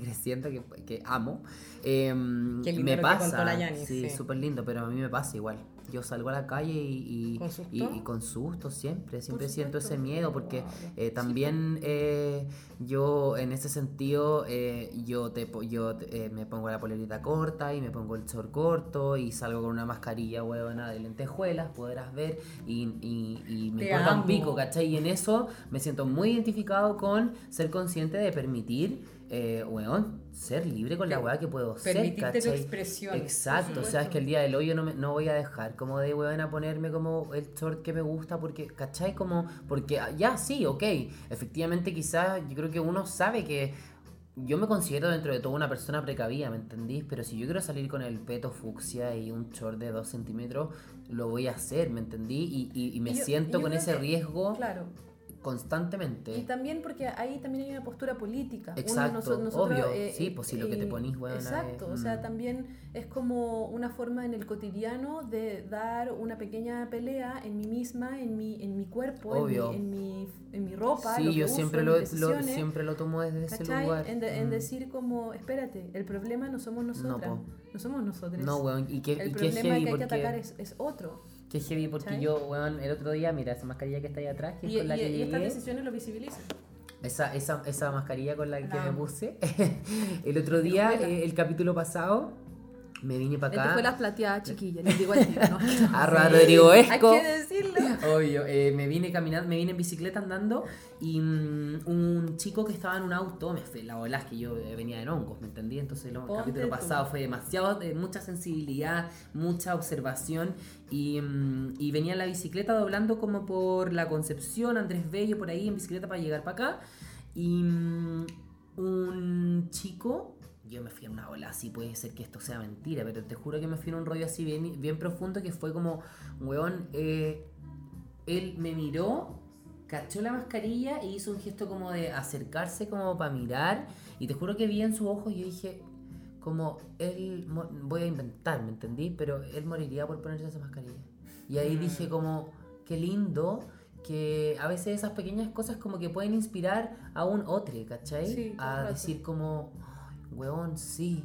Y, y, y para mí ahí está. O sea, es como que. Y dije, weón, qué bacán. Y ahora, hoy día, cuando vine para acá en bicicleta, en- mientras esperaba en un semáforo, una niña me dijo, weón, qué linda tu mascarilla. Y yo como... Y dije como, puta, qué, qué, es, qué es bueno decirle a la gente cuando anda Sí. con algo. Yo el otro día a una señora que iba caminando en la calle en Santa Beatriz con Nueva Providencia, weón, era una señora yo creo que tenía 89 años, te prometo. Venía con un vestido, weón, que yo dije, Infartante. concha de tu madre, ese vestido, unos aros preciosos. Y le dije, oiga, qué lindo su vestido, se ve muy linda. Weón, la señora, yo creo que le hice el día. No quiero decir que es como. Porque No, lo pero le obvio dije, que sí, pero obvio el que sí. gesto de que alguien te diga, weón, qué linda te ves. Sí. Mira, Fue- o lindo, o lo que sea, ¿cachai? Como que dijo, como que, oh, weón. Digo, porque también este espacio como de, de- del cumplido del piropo de la weá hoy día está ahí bien en pugna, ¿cachai? Sí. Y siento que también está en crisis, también hay que empezar como a, a, a, a cuestionárselo Es que también también. depende desde qué punto de vista. po, Obviamente ella se lo tomó con esa dulzura, po, ternura que tú se lo dijiste. Como que un nieto le dijo, ¿cachai? Pero igual, a raíz de lo que tú decís, yo creo, conecto así inmediatamente con la importancia de que, por ejemplo, tú que te ponís tu mascarilla de lentejuelas plateadas, que es lo más, que yo la encuentro lo más taquilla, y que alguien puede decir como, oye, ¿qué onda esa weá? O ¿qué le pasa a ese weón? Que seguramente hay personajes Por también ahí dando vuelta, Por y de todas maneras, o sea, esa es de la... Esa es, la, Obvio. esa, esa es la ira, en el fondo, de ahí no, sale de también. hecho, cuando vine para acá, ese día, pasé por ese lugar, la mina me dijo eso, y, y- y pasé por una calle, eh, por Lyon, con- entre Providencia y Nueva Providencia, weón, en un pasillo de pura gente rapi, eh, y aquí no quiero, no quiero que la gente piense que soy discriminatorio ni nada, pero la gran mayoría de las personas de rapi o de estos servicios, por temas laborales y Son todo, extranjeros. son, son extranjeros, Sí. y por lo general eh, Venezuela, Colombia, son países donde el machismo está muy Fuerte. radicado, weón, Sí. y pasé entre medio de 20 con un short, eh, la mascarilla y me sentí sentí miedo igual, sentí así un poder de observación como que ellos no podían creer eh, lo que estaban viendo, y ahí digo como que heavy que esto está todavía tan presente. Ahora, por eso es tan Y ahí está importante. tu decisión política. Sí, Mm, ahí está, o por supuesto, o sea, Claro. yo los miré de vuelta, me entendí y casi que le cerré un ojito, ¿cachai? Como besitos para ti. Pero importante también eh, que por eso también ayer por ejemplo hablaba con una mm, con la Rubio que es una mina increíble de la música chilena y estábamos con la, con la Manolita y conversábamos y hablábamos por ejemplo de lo, de lo, de lo heavy que es cuando eres artista o creador y tu, y, tu, y tu creación no está como alineada con lo popular. ¿Dale? Que tiene lo mismo que ver con la disidencia o con las minorías, ¿cachai? Que es heavy cuando tú eres parte, eh, cuando, cuando, tu, cuando tu autenticidad parece que está en un porcentaje muy bajito. Ahí hay que defender, pero eh, ojalá sin rabia, ¿cachai? Pero en el fondo darle una dignidad a ese espacio porque es lo que tú eres. Entonces, yo creo que en la medida que tú te pongas tu mascarilla de lentejuela plateada, que es preciosa, a mí me encanta, weón, eh, independiente si me encanta o no, es lo que tú querías usar y que cada uno vaya como conquistando su propio terreno, lo que es, con la libertad de poder ser sin el miedo. Y si hay miedo, no importa, porque ahí tú estás contribuyendo también a que otro, inspirando a que otro también tome su lugar y, y no sienta ninguna restricción al, al- en el caso de que sea una persona que se encuentra dentro de un porcentaje chico, que sea como que encuentre poca, poca representatividad. Eh, pero qué importante es como darle el espacio. Además, bueno, yo siempre he considerado que los acuarios, por ejemplo, que tienen esta cosa como de distinguirse de la multitud, porque además tienen pensamientos súper innovadores, es muy importante abrirnos, eh, eh, siempre recogiendo la tradición que tiene cosas hermosas también. eh, mucho que enseñarnos, porque por algo atraviesa tanto tiempo, ir despejándolo de lo que se vuelve como eh, coercitivo para los demás, pero considerar la parte bonita de la tradición. No es como voy a romper con todo, sino que voy a tomar lo que sí sirve, lo que sí aporta, lo que sí es amoroso, constructivo. Lo que me hace sentido. Y ir es súper incorporándole. personal también. Súper personal. No, si Es yo no digo que sea colectivo. Claro, Obvio, ahí sí. es lo que ya cada uno le mueva a- Sí, como motor. Y en ese sentido, tú hablabas de la rabia, como de ojalá mo- moverse sin esa rabia, pero yo siento que hasta cierto punto es súper saludable. Mm, Como, obvio. eh, Depende de la que- experiencia humana que hayáis tenido Sí, también. creo- Pero obviamente. igual creo que es un motor y que es válido. De todas esa maneras. rabia y dejar de como de ocultarla o acallarla porque va a incomodar, no lo sé, como que parte Mm. de la incomodidad también es parte de generar un movimiento, un pequeño quiebre, un pequeño sismo, así Sí, como ahí es donde están esos puntos de donde nos hacen eh, reflexionar otro tipo de cosas. Sí, ahora, con respecto a eso que tú decís, estoy súper de acuerdo. Yo creo que eso también tiene mucho que ver con la sombra, ¿cachai? Yo siento rabia, yo no tengo por qué reprimir esta rabia. Estoy siendo como, eh, un poco como cuando te... eh, ¿Cuál es la palabra? Cuando te están como provocando, ¿cachai? Constantemente. Obviamente que vaya a querer, si te están eh, censurando, vaya a querer salir con mayor fuerza y seguramente ahí va a haber un impulso rabioso, ¿cachai? Pero yo creo que en esta ¿Qué haces cosa- con eso después? ¿Qué haces con eso después? sí. ¿Cómo lo transformáis en algo que se vuelva como un engranaje eh, positivo, inspirador? Yo pienso, no sé, eh, en alguien que tiene una manera muy diferente o se ha sentido una manera que al parecer socialmente puta, es como juzgable o condenable o, o lo que sea. Y, y- y- y- y lo transforma y lo legitima y se vuelve inspirador para otro. Sí. Yo creo que lo más importante es eso, es como conquistar eso para uno, ni siquiera al servicio de los demás. Primero para uno y después se vuelve inspirador para otro y se va generando una cosa más, más buena onda, pues, ¿cachai? Sí, todo En definitiva. Pero estoy muy de acuerdo, o sea, la rabia es un impulso eh, eh, potente que yo creo que no hay que no hay que opacar porque molesta a otros, mala suerte, pero también hay que hacer el ejercicio después de sentirla, de ver cómo yo voy a vehiculizar esa rabia, qué es lo que voy a hacer, cómo voy a hacer una alquimia ahí, ¿cachai? Sí. Y transformarla. Sí, pues es como lo que está, es como lo que estaban hablando al principio, pues como weón cuando uno llora y, y bota todo, ¿cachai? Eh, lo mismo yo siento que es una weá que eh, tu cuerpo te, te la pide, ¿cachai? Como inconscientemente, o sea, yo por ejemplo, eh, ya lo he dicho, pero eh, a mí, por ejemplo, eh, todo lo que tiene que ver con el llorar es una weá que me conflictúa, cuesta. me cuesta mucho. Yo creo que yo tengo un lagrimal tapado, una weá así como eh, que fracturado, bueno, no me cae lágrima. Eh, y, y cuático, porque ahora en esto, por ejemplo, en este encierro he estado como eh, pe- intentando permitirme ese espacio y dejar que entre y que habite y que rompa todo lo que tiene que romper y que como que me remueva lo suficiente. eh, y es primera vez que siento que estoy como, porque filo, uno puede caer mucho como, y sobre todo los, eh, los actores, las actrices, eh, como en decir, ay, sí, no, si estoy trabajando con mis emociones, como que filo, eh, puta. Se te eh, dan yo- algunas más que otras, Obvio, algunas sean más que otras, ¿cachai? O sea, yo soy un huevón jijiji, jajaja siempre y me encanta porque, no sé, soy igual a mi mamá, mi mamá es así y uno, no sé, ¿cachai? Pero, mm, pero sí, pues ese control de la emoción y, y de permitir que, de pero de- digo, buena, y soy categórico, como, de verdad que esa weá entre, es difícil, weón. Bueno, a propósito de esto, quiero contar algo así como para darle un Espérate, poco una espérate, stop. distensión. Y, antes, y eso, y es difícil como dejar que eso entre, eh, y aún así, o sea, eso para mí está como en un nivel más arriba de ser capaces de hacer esto, ¿cachai? Como de conversar, expon- exponer y abrir una historia. Eso ya hay gente que, que, de hecho, que me escribió sobre este capítulo, como, weón, valoro mucho eh, que, que sean capaces como de abrirse y de rajarse, cito a mi querida amiga Paz, eh, con este tipo de temas, weón, ¿cachai? Eh, Con todos los temas, es importante rascarse para sentir como un poco la vulnerabilidad y después como Ese- caminar. es que creo que ese es un punto, como el, todos los terrenos donde nos sintamos frágiles, eh, los evitamos. Mm. Sí. Lo evitamos, Sí, la fragilidad es algo que se evita. Entonces el, el llorar, por ejemplo, Como permitirte eso. Por ejemplo, ¿qué, ¿qué relación Jenny tiene, por ejemplo, tu hija con, en ese sentido como con el territorio emocional? A diferencia tuya, no sé, me imagino que quizás de repente, igual, puta, porque ponte tú, no sé, porque yo tengo una hermana chica, eh, el Au tiene 10, tiene 10, y, o sea, perdón, tiene 9, y, y todo el rato es como que yo digo, bueno, a ver en qué estaba a su edad. ¿Te hacías esa comparación en ciertas conductas o A, en a cómo rato está sí, ella, pero lo evito a cómo porque tú? como a rato sí, pero lo evito porque viene inmediatamente como una especie de proyección de como que de pronto de Mm. Claro. una mini comparación, ¿cachai? Mm. Y no, no me gusta ese lugar para ella, como comparar Claro, obvio. compararla con nada, menos con mí, conmigo, Sí, no po. con mí. Sí, obvio. Entonces, em, Digo, pero pensaba, que- digo, pensaba como por este territorio emocional, ¿cachai? Porque cuando tú, mi Sí. hermana chica. Igual eh, yo creo que es súper, depende. Mi hija es muy Claro, capricornio, sí. entonces como que es súper reservada. Ah, claro. Resuelve sola.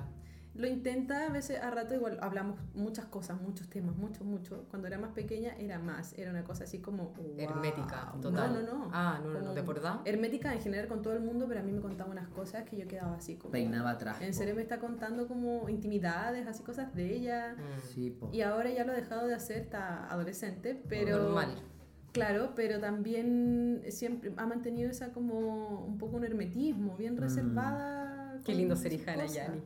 Heavy, ¿o ¿no? Chao. Ya dice mi mamá. Sí, Yani. sí. ¿Cachai? No, no, saludos para la María Paz. Oye, es que es muy chistoso porque mi hija les dice a sus compañeras como si quería una opinión de, una vez le dijo con unas niñas, como si quería una opinión de una mamá, como no le pregunté a mi mamá, mi mamá te va a decir así como, chao, terminé cuarto medio, no entré a la universidad del tiro, eres muy chico para tomar decisiones, como viaja, a otras cosas, aprende oficio, después si quería entrar, entráis, si no, no entráis, te formáis tú independiente, como... Obvio. Muy abierta. el mundo, claro, como otras cosas, o como me quiero casar. ¿Qué te vaya a casar? Bueno, Obvio. no, pero lea con varios al mismo tiempo idealmente, como descubre, ¿cachai? Como, Obvio. Entonces, ve tú, ve tú. Claro, y, y mi hija es como, no le pregunten a ella, Sí, si pues, quieren o, opinión de sea, mamá. o sea, tú estás cachando que los pijama party van a ser en tu casa. De todas maneras. Francamente. ¿Cómo Oye, así? hablando de, de, de sensibilidad y lo que tú decís de tu mundo emocional como medio rígido, eh, bueno, tú eres una luna Capricornio más capricorniana que yo, yo si bien tengo la luna en Capricornio y más encima aspectada a Saturno ahí en una conjunción, eh, Es que yo soy ascendente y luna. Ah, chucha. no, tú eres eh, tierra, digamos, eres Claro. ascendente, Sí, ya. ¿eres Tierra, ascendente. Capricornio o Sí, Virgo? sí, ah, no, eres. Virgo, Tengo ascendente los dos Capricornio. ah, los ya, dos. Capri. Estaríamos, estaríamos. Una wea atroz. Pero el otro- yo también amo Capricornio, porque tiene cosas muy buenas. Eh, eh, claro, tiene alguna... También me gusta eh, el contrario, digamos. Pero bueno, yo llamé el otro día el yo-yo deshecha, así como eh, en un ejercicio como de voluntad de llamar, porque claro, si yo, la prim- voy voy a ser honesta, la primera persona que llamé fue a la Manuela, a la Manuela Moreno, ¿cachai? Claro. Como estoy hecha mierda, voy a llamar a la Manuela, Sí. que es, es lo más eh, madre, eh, Huevona, que recibo. Puta que eres seca, weón. Qué bueno que haya llamado a la mano antes que yo, porque, claro. po, Pero espérate, obvio, después dije, obvio. ¿a quién llamo? Y, y pensé en la feña, eh, no sé, pensé en, en otras amigas que también tienen esta cosa como tan maternal contenedora, que era lo que la otra necesitaba. vez llamé a la Anto Gisen. La Liliana. La, la, la Anto es categórica, pero recibe, como Sí, muy psicóloga. sí. eh, hermosa. Bueno, paréntesis, eh, agarro y digo a quién llamo y dije, voy a llamar al yoyo, weón. Voy a llamar al yoyo porque con el yoyo siempre nos, nos movemos en el terreno de lo seguro, de la certeza y todo. Y fue como un acto así medio rápido, igual, porque estaba Sí. deshecha, como me diste. Obvio. Y eh, fue tan lindo llamarte porque también encontré una contención eh, tan bonita, rígida, Mm. pero desde, un, desde una cosa como ponerme los puntos sobre la I y hermoso. Te quiero agradecer públicamente porque, porque aunque pensé que ibas a ser más duro, Sí, weón. fuiste súper como... mm, eh, te abriste mucho, así que te, Sí, te quiero agradecer sí. eh, este avance que tiene. en No, gracias a ti, gracias, o sea, gracias a ti, porque a mí de hecho la gente, eh, mis amigos, eh, claro, pues, eh, como que saben que si me van a llamar es que no va a ser, yo nunca he sido el amigo como ya amiga, Complaciente. tranquilora, todo estará bien, es como no, gana, ¿qué te pasa? ¿Cuál es el problema? Ya, este es el problema, ¿y por qué es el problema? estas son las soluciones, o inténtalo, pero avanza, ¿cachai? Córtame y llama, o habla, o pero no, ¿cachai? Como que es heavy, como siempre con el, ya, esto es, eh, avancemos, ¿cachai? ¿Cómo avanzamos? Eh, heavy y cuático, porque me imagino que yo también he tenido como algunos amigos que quizás en algún punto no me llaman, po. a mí no me llaman mucho para esas cosas, porque soy duro, Yo te nomás. volvería a llamar. Mm, ah, No, fono pero yo Ahora dame tu número. Ah, De terminemos esto. Heavy, Dame fono tu yo WhatsApp. obvio. Sí. No, lindo, porque Sí. fue, fue eh, bueno, no sé, no sé si a ti te pasa como Luna en Capricornio, no hay que generalizar porque uno cae como en esas cosas Sí, como del- de, la ridiculez, no, ¿cachai? sí. Pero por ejemplo... Pero no, igual, en- igual quiero decir que siempre cuando generalizamos avisamos, como que decimos estamos generalizando. Sí, eh, porque Y acá ya- no quiero generalizar y por eso te pregunto a ti, ya que tú eres otra luna en, en Capricornio, a mí me cuesta mucho ver a otros llorar, pero no sé cómo reaccionar. No, yo no ¿Cachai? puedo. A no ser que esté O sea, llorando no, yo también sí a la vez. puedo. No, sí puedo, pero... Claro, veo a alguien llorar y lloro. Ah. Claro. Mm, Sí, eh, pi- pienso, yo lo relaciono con el vómito. Te dan ganas de vomitar. Eh, no, eh, cuando yo veo a alguien vomitar, eh, a mí me da mucho asco eh, y, y las varias veces he vomitado, eh, vomito al tiro. eh, al, al, al, o sea, Al yo, yo me sentí algo y, y listo, se acabó.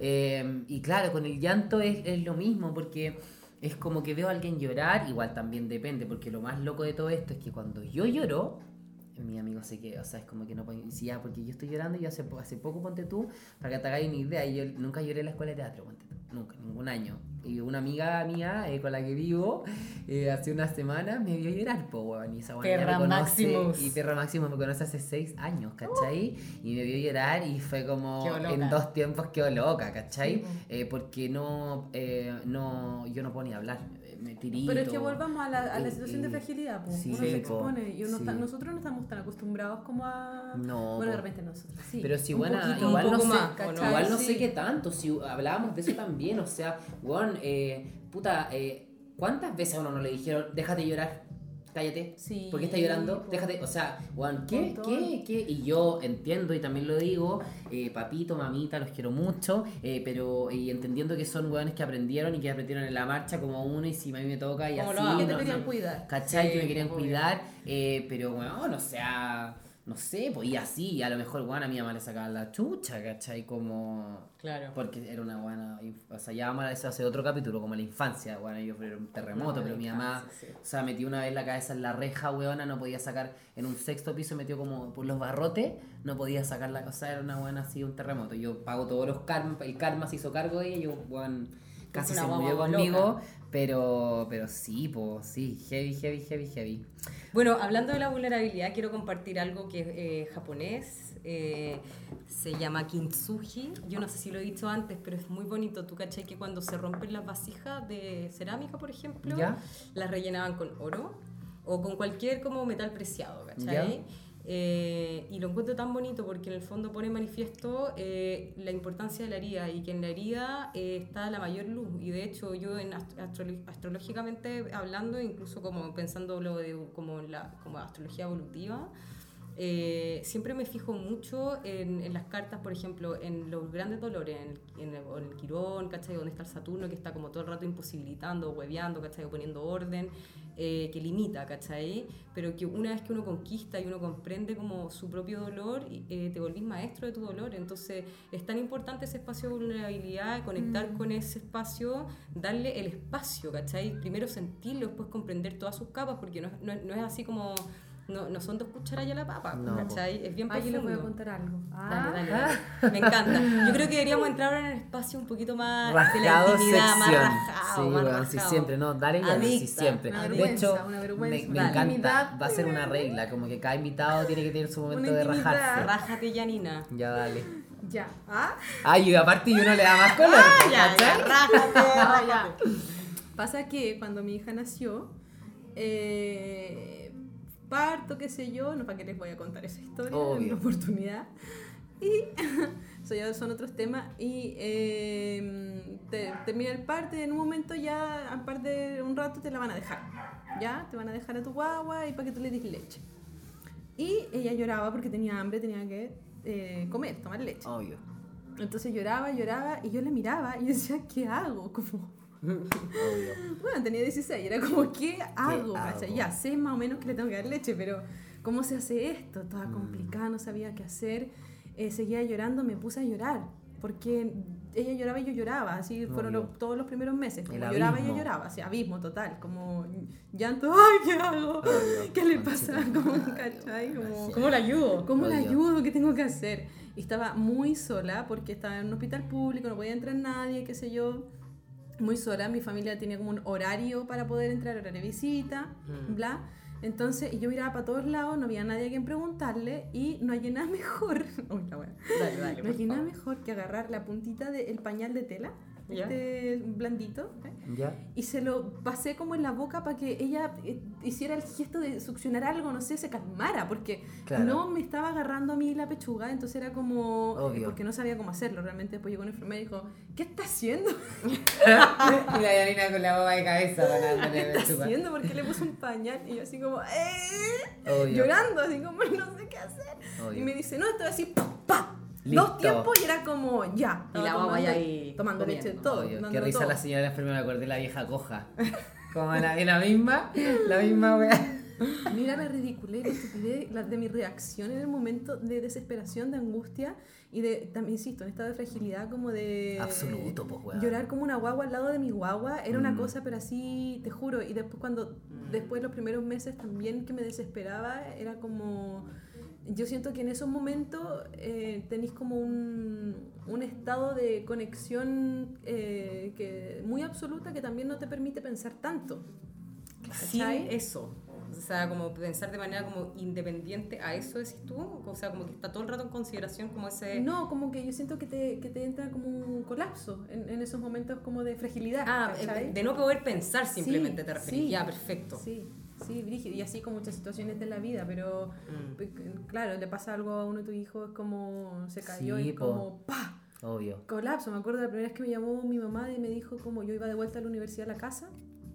Y la primera vez que me llamó para, decir, para contarme como que la Isabel había llegado del jardín y que, y que había contado que unas niñas la habían como molestado, la habían encerrado en un lugar. Y era como una historia muy terrible en ese momento para mí. Mm, Claro, eh, la realidad no había sido tanto. Pero Obvio, como enfrentarte a esas terrible, situaciones sí. y yo te juro que yo, yo decía como me voy a caer acá mismo, en el Mm, metro, obvio. así me voy a caer y no me voy a poder levantar. Era una Mm. sensación Mm. Además. de fragilidad, de dónde me agarro, necesito llegar corriendo a mi casa a saber lo que pasó. Obvio, po. de más, po, weón. Oh, y ahí, o sea, y eso tiene que ver con una weá instintiva Sí, animal, weón. Si yo, el otro día, a mí me gusta ver los programas de animales, me encantan. Y el otro día vi uno eh, de eh, una mamá puma, eh, que, porque los pumas son súper solitarios. Entonces, em, ella, ellos se aparean, eh, ella tiene las crías, el, el macho desaparece, heavy igual. Yo creo que de hecho también el machismo viene absolutamente como erradicado también desde el mundo animal. Yo creo que hay un machismo animal, incluso. Súper loco. El otro día yo vi un documental de un, de un león. Eh, bueno, voy a terminar el del Puma. eh, que se apareaban, atroz loca, ¿cachai? Y volviendo. Eh, tenían a las crías eh, y la mamá se tenía que hacer cargo de ella, eh, de, de, los, crías, eran tres crías. eh, y weón, y en la noche, en algún momento, ella, a- a- a- a- todo esto a partir del instinto, eh, por eso lo menciono, en base a lo que dice la Yani, weón tenía que mover a sus crías, eh, atravesar un cerro, ¿cachai? Eh, para cambiarlas de lugar para poder ir avanzando porque no las puede no, no- en el fondo los, los felinos en general no tienen un lugar estable tienen que ir cambiando y en el fondo la mamá ponte Son tú desde weón, desde eh, desde que nacen hasta que tienen eh, no sé llevan seis meses que para ellos eso es harto eh, meses de crecimiento weón, los está moviendo de casa para que no los maten ¿cachai? Claro. y ponte tú eh, pensaba ahí también lo mismo con los leones po, eh, tienen a las crías el león se preocupa de, eh, de nada está eh, echado viendo como el territorio eh, y casi que como haciendo pipí alrededor para que la gente como que no pase. La leona cría a los hijos, sale a cazar, les trae la comida. Weón, ¿me estáis hueveando? Y Oye, ahí, ¿no te suena parecido? weón, Ah, ¿No te suena algo? ¿No te heavy. resuena? No, por supuesto, ¿cachai? No, pero ahí pasa, y ahí son otros temas que estamos hablando. Obvio, otro, sí, sí, pero pues no estamos yendo en realmente- Pero me como- refiero al abismo, me Sí. imagino como un animal, te Pero ahí como, quería volver como, ya, ok, llegáis, te enfrentáis a la situación. Eh, ¿Qué pasa? ¿Qué así? Como Mm. llegué y era como escuchaba a mi hermano decirle como, mira, si te van a hacer algo, tú pégale y después sal corriendo y anda a acusar. ¿Cachai? Como pégale y no sé qué. Y era como, a ver, a ver, párenme la música. Obvio, sí, pues, Párame la sí, música. obvio. No puede ser, como a- ahí es donde tiene que llegar el momento como de, de tocar una tierra, ¿cachai? Y decir como, ok, ¿Cómo hago para aconsejar o guiar o qué sé yo, Mm. para que no tenga que llegar a esa situación, para que pueda eh, ver algo antes, para que pueda manejar Claro, la situación de herramientas. riesgo antes? Esas son las herramientas, más que como claro. el momento de pega la weá, ¿cachai? Que, sí, si te pegan el combo, pégalo de que vuelta. igual, dale, en, en- en muchas ocasiones es muy válido, pero, Mm. pero como de poder detenerse y pensar y, y me entendís como dar herramientas. Mm. Y eso es muy peludo. Mm.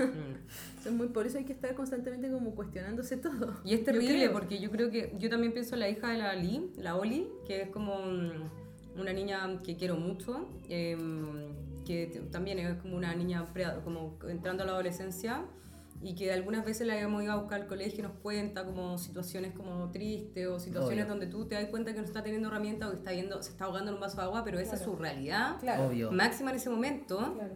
Y también hay que asumir que ese es el momento de ensayo y error.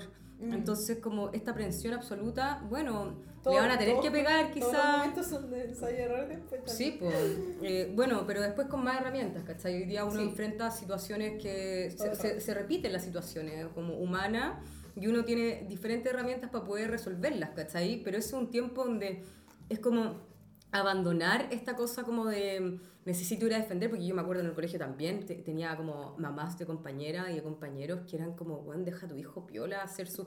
Mi mamá era un extremo, no se metía en nada, yo le iba a pedir ayuda a mi hermana, nadie me ayudaba, ¿cachai? Ya, filo, no importa, pero habían otras mamás que estaban pegadas, entonces, ¿cuándo dejáis que el niño también resuelva instintivamente, que vaya cachando y tú ahí como ir como dando un poco la guía, por lo menos la contención emocional? Pero que ellos vayan viendo cómo resuelven, ¿cachai? En la Pero autonomía también también. ahí pasa por algo y volvemos como a la idea del ser el amo, como Mm. un poco ese ego absoluto e inconsciente Totalmente. también. Como que Mm. vaya a dejar a los niños al jardín y cachado toda la mamá el primer día pegar la ventana Mm. y, y ojalá que el niño, no, ni me miró, ni me miró. Mm. O otras así como, ay, se fue y quedó llorando. Es como, Obvio. como si hubiese un placer de por medio en que, en que tu hijo hubiese quedado llorando por ti, ¿cachai? Como... Obvio. Bueno. no, no, me entendís como una sensación de que eh, me- nos, nos pertenecemos no lo voy a soltar, ¿cachai? Si le hacen algo a él, me hacen algo a mí, y que valen, en cierto punto sí.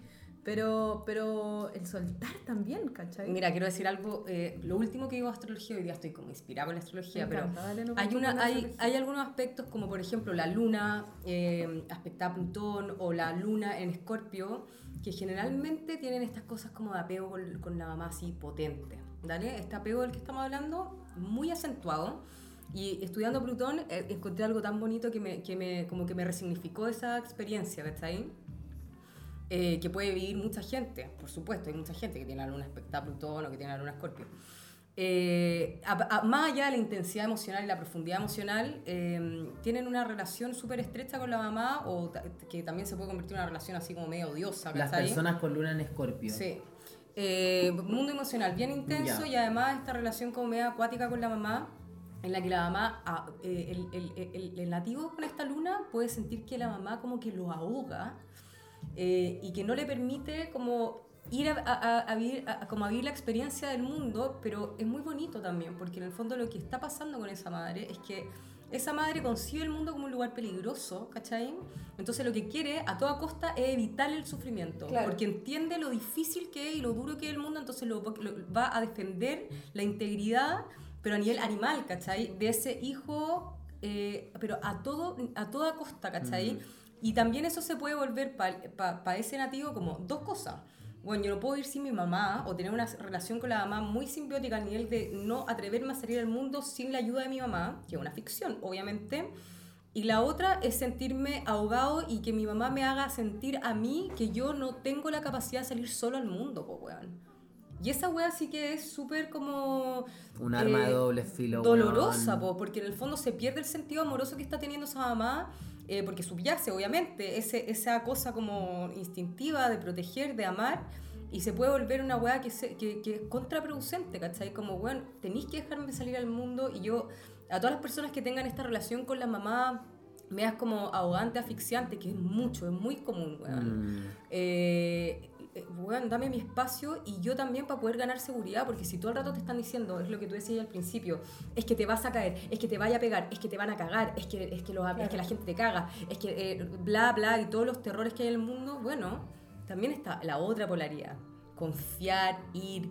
Weón, la Feña Ramírez en ese sentido una madre así hermosa, porque Gael, pote tú, va, juega con la tierra, se come la tierra, la Feña le da lo mismo, que viva la experiencia, ¿cachai? Y ahí yo siento que está formando, y con límites claritos y todo, como Obvio. formar a un niño que, que tenga la capacidad y la seguridad emocional de que pueda enfrentar el mundo solo también, porque tarde o temprano enfrentamos el mundo solos. ¿cachai? Sí, po. Bueno, esa era mi reflexión astrológica, que no puedo, no puedo evitarla. Ya, pues, mira, me encanta, llevamos una hora y cuarto, weón. Ah, Estamos ya la pelota, Ya, no nos ya. ha parado nadie. Ya, miren, para empezar a cerrar, quería hacerle la última pregunta a la Yani. Dale, por Em, favor. de, ¿cuál, ¿Cuál sentís tú que es, es como la relación que hay eh, eh, eh, de paternidad de tú con tu papá? eh, y, y- y cómo veis que, mm, que me fui, fui duro, fui duro, fui durísimo? Necesitamos un par de Em, horas. Porque sí, po, obvio, porque hoy día como que hemos hablado del testimonio de la Yani, pero me imagino que también está súper teñido inconscientemente por, la- por tu relación con la paternidad, con tu progenitor, ¿cachai? Em, ¿cuál- qué, hay- qué hay ahí? ¿Qué sentís que hay ahí hoy día? Em, Me hicieron los de ojitos. eso. Eh, ufa. ¿O cómo lo veis hoy día, weón? en- hoy día ya siendo madre. Yo me fuerte, ya sí, weón. Ah, ya, creo que, chuta, más encima ser como concisa. Eh, creo que... em, Tenemos en- 15, en máximo relación 15. a Hay gente que nos ha pedido capítulos de hora y media, así que está todo bien. Vamos en una hora y 15. Ya, la paternidad es algo bien particular porque, em, uf, siento que eh, también, insisto, por la- una formación, como por todo un sistema que los educa Mm. a los hombres también, eh, a ser padres de una manera en particular. ¿Tus papis fueron papis jóvenes o papi No. viejitos? No viejitos, pero muy Ah, ya. decididos, se casaron jóvenes y tuvieron a sus cuatro hijos y todo eso. Ya, perfecto. Em, Polvo. Y, volvió. Y eh, eh, claro, yo, yo personalmente viví como una, una idea de familia súper clásica y como súper estructurada, con todo muy claro. Y eso también generó que hu- hubiese como un papá más bien como, a ver, presente de términos físicos, pero no en términos como de... Emocionales. y de formación en general. Ya. Entonces... Proveedor, un poco. Sí, proveedor, pero un poco como em, estos Correcto. papas medio muebles, como que entras y pueden estar o no estar y están ahí como Claro. sentados y no pasa nada. Sí. Mm. ¿Me entendís? Como no de toma de decisiones. Entonces, y por otro lado también como la experiencia más de una paternidad general por el, por el hecho de, de tener una hija y que con un padre ausente.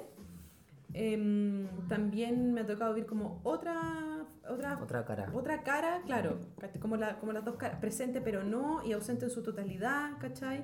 Eh, y también me hago preguntas como de qué es lo que... em, ¿Qué es lo que hace? Que, ¿Cuáles son las ideas que tienen que hacen que se sientan como con esa mm, eh, derecho y esa libertad tan, uff, tan abrumadora a rato de decir como me voy nomás, pues no estoy, Mm. ¿cachai? Como, bueno, decido no serlo, no ser padre, ¿me entiendes? Como Claro. mm, que también, que también vale, puede ser, hay personas que deciden no serlo simplemente, pero... Eso interpela sus propias realidades también. Un hombre que decide no ser padre también está, viene de algo Por que lo hace tomar esa decisión. ¿cachai? Siempre, siempre. No lo estoy defendiendo, también- simplemente Ajá, estoy tratando como de entender por qué alguien renuncia. A mí me pasó, ¿cachai? Mi papá, Claro. En buena, papá, pero se, se- Sí. claro, una ausencia de 10 años y tú decís, ¿cómo llegáis a tomar esa decisión? Claro. ¿Cachai? Independiente, porque a mí, hacer pa- paréntesis rapidito, me decía como, es que tu mamá, es que las condiciones, es que yo a mi juicio y con mi propia energía masculina puedo decir que no hay excusa. Claro. Tenéis que tomarlo, ¿cachai? Es tu deber, no es una decisión, Es que, a mi claro. juicio. A eso es lo que A voy. lo que yo he llegado. Hasta qué punto es deber, hasta, ¿cachai? Como todas esas cosas, esta pregunta igual me la he hecho y siento que también eh, pasa algo que es como una inconsciencia o, o, o una incapacidad o también una decisión de hacerte el leso, de no ver, simplemente de decir, bueno, yo a esto no le voy a poner atención. Eh, que estás perjudicando, como estás afectando directamente a la vida de Otro. otro, de otro ser que se está formando y que nació en un mundo donde todo el mundo le dijo que las dos personas que lo iban a querer amar, cuidar y proteger iban a ser sus padres. Entonces cuando uno de ellos toma la decisión de simplemente no estar, Es muy fuerte. y además que pasan cosas que, que es como no- que no toman en cuenta, es como en un momento más pequeña mi hija me, me preguntó una vez como, ¿qué, ¿qué hice yo para que mi papá no me quisiera? ¿Cachai? Mm. Como esas preguntas que, como, en, eh, ¿cuál es mi defecto? ¿Qué, ¿En qué es lo que me equivoqué? Como quizás yo Claro, debería ser que hice mejor mal, hija. obvio. ¿Qué hice mal? ¿Cachai? Entonces, Sí, pues weón, la paz buscando a su papá las publiquías, pues weón, me estoy weando buscándolo. Claro, ¿cachai? Como hay una necesidad ahí que no está siendo satisfecha y hay una decisión de, una- de un hombre adulto en no estar simplemente. Entonces, todo, es- todo eso como también me hace pensar en la paternidad como, a ver, ¿de dónde tú te tomas esa atribución de, de desaparecer, ¿cachai? Como... Vuelve consciente, por favor, la necesidad de que tú estés de alguna manera presente en ese momento, ¿cachai? Exacto. Yo quiero decir algo con respecto a esto, eh, por lo menos en lo que, eh, a- eh, en qué derivó para mí, ¿cachai? Eh, Fue tan grande esa sensación de, weón, ¿qué hice yo para que él se fuera? Claro. Que yo durante mucho tiempo mantuve mecanismos así fuertes en mis relaciones con mis parejas de ceder a niveles eh, impactantes, ¿cachai?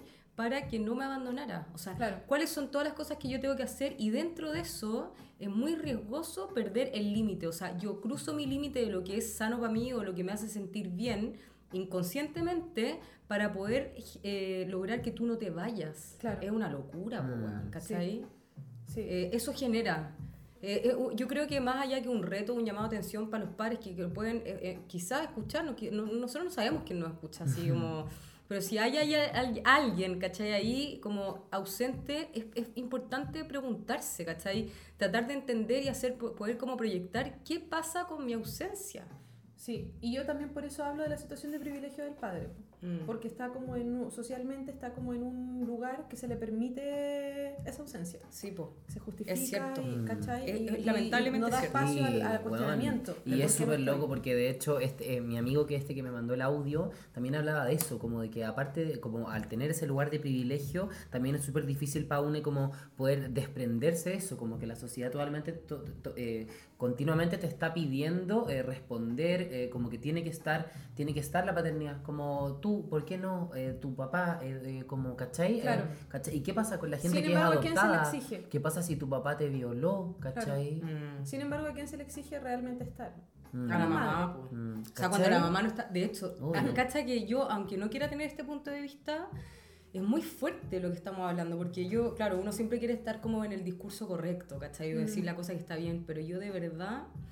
eh, y acá quizás se me va a salir el machismo, que somos un poco todos machistas en, en algún punto porque nos educamos Sí, así, po. estamos luchando Sí, contra esa sí, cosa, todo todo, ¿cachai? todo el rato. Pero yo cuando veo a mujeres que abandonan a su hijo o que... Te pasa una hueá más fuerte. Me pasa una Sí. muy heavy, ¿cachai? Como, a ver, a ver, a ver, ¿qué, te, qué weá, ¿cachai? Claro. O sea, como qué, qué manera de estar desnaturalizada con, estas, con este ser que trajiste, ¿cachai?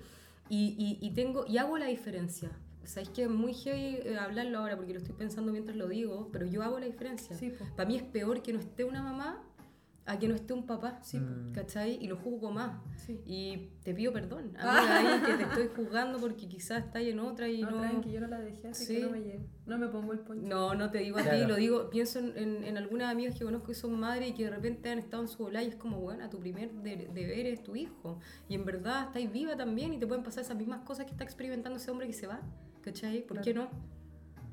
Aguante las mujeres igual que han- hemos sido, hemos sido, los hombres también, pero las mujeres cargamos igual. A mí no me gusta como caer en, generali- eh, como en generalidades nunca, ¿cachai?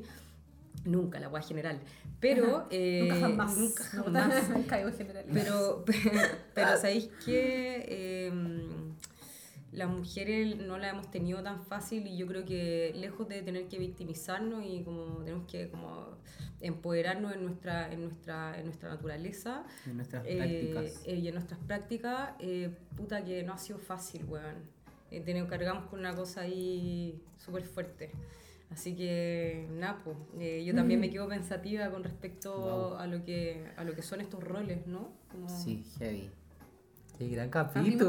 abrimos pregunta. Abrimos pregunta. Yanina, yo quiero darte las gracias porque yo, eh, además de que nosotras tenemos como una relación de amistad, yo creo que Yanina, ah, y además una tremenda actriz, eh, puta, qué lindo poder tenerte acá compartiendo y que te hayas abierto a venir así en esta situación con todas las medidas, obviamente, Por con todas las precauciones. Nos COVID-19. duchamos antes de entrar. Nos duchamos, ¿no? Toda la cuestión.